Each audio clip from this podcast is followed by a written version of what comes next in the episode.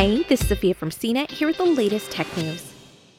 Facebook owned Instagram worried about losing teenage users and designated a large chunk of its marketing budget for touting the service to teens, the New York Times reported Saturday, citing internal documents and anonymous sources.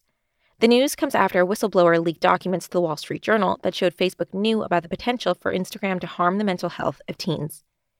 Beginning in 2018, nearly all of Instagram's annual worldwide marketing budget was slated for messaging aimed at teens, the Times said, noting that this year's budget is $390 million. Marketers told the publication that zeroing in on a particular age group to that extent is unusual. The Times also said the final spending included messaging aimed at parents and young adults. Instagram faces competition for teen users from rivals like TikTok and Snapchat.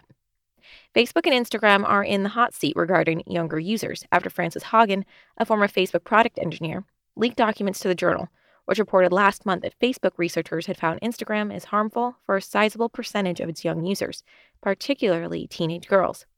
Depression, anxiety, and body image issues were areas of concern. Haugen also testified before Congress this month, alleging that Facebook's products harm children, stoke division, and weaken our democracy.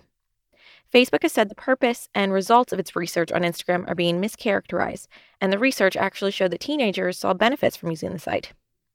A Facebook spokesperson downplayed the Times report on Saturday. Last month, Instagram paused development of Instagram Kids, a dedicated service it's building for children under 13 who currently aren't allowed on the existing Instagram site.